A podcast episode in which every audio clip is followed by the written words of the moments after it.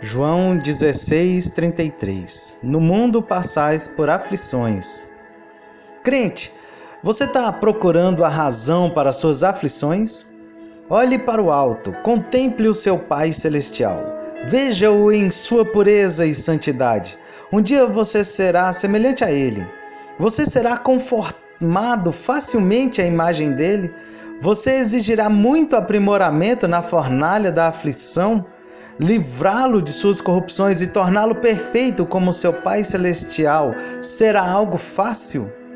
Agora olhe para baixo. Você sabe que inimigos já estão debaixo de seus pés?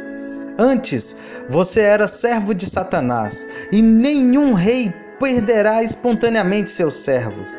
Você acha que Satanás o deixará ir tranquilamente? Não, ele sempre o estará seguindo, pois o diabo, vosso adversário, anda em derredor como o leão que ruge, procurando alguém para devorar. Olhe ao seu redor, onde você está? Você está no país do inimigo. Você é um peregrino e forasteiro. O mundo não é seu amigo. Se o mundo é seu amigo, você não é amigo de Deus, pois quem é amigo do mundo é inimigo de Deus. Esteja certo de que você encontrará inimigos em todos os lugares. Quando você dormir, pense que está descansando no campo de batalha.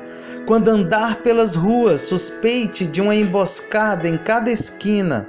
Assim como se diz que os mosquitos de cada país costumam picar mais os estrangeiros do que os nativos, assim também as provações da terra serão mais dolorosas para você.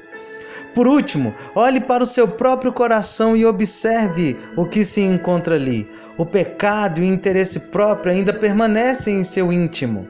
Ah, se não existisse o diabo a tentar você, inimigos a guerrear contra você e o mundo para o enlaçar, você ainda encontraria dentro de si mesmo mal o suficiente para lhe causar dolorosos problemas, pois enganoso é o coração mais do que todas as coisas e desesperadamente corrupto. Espere dificuldades Todavia, não se desespere, pois Deus está com você para ajudar e fortalecer. Esta é a promessa de Deus. Na sua angústia, eu estarei com ele, livrá-lo-ei e o glorificarei.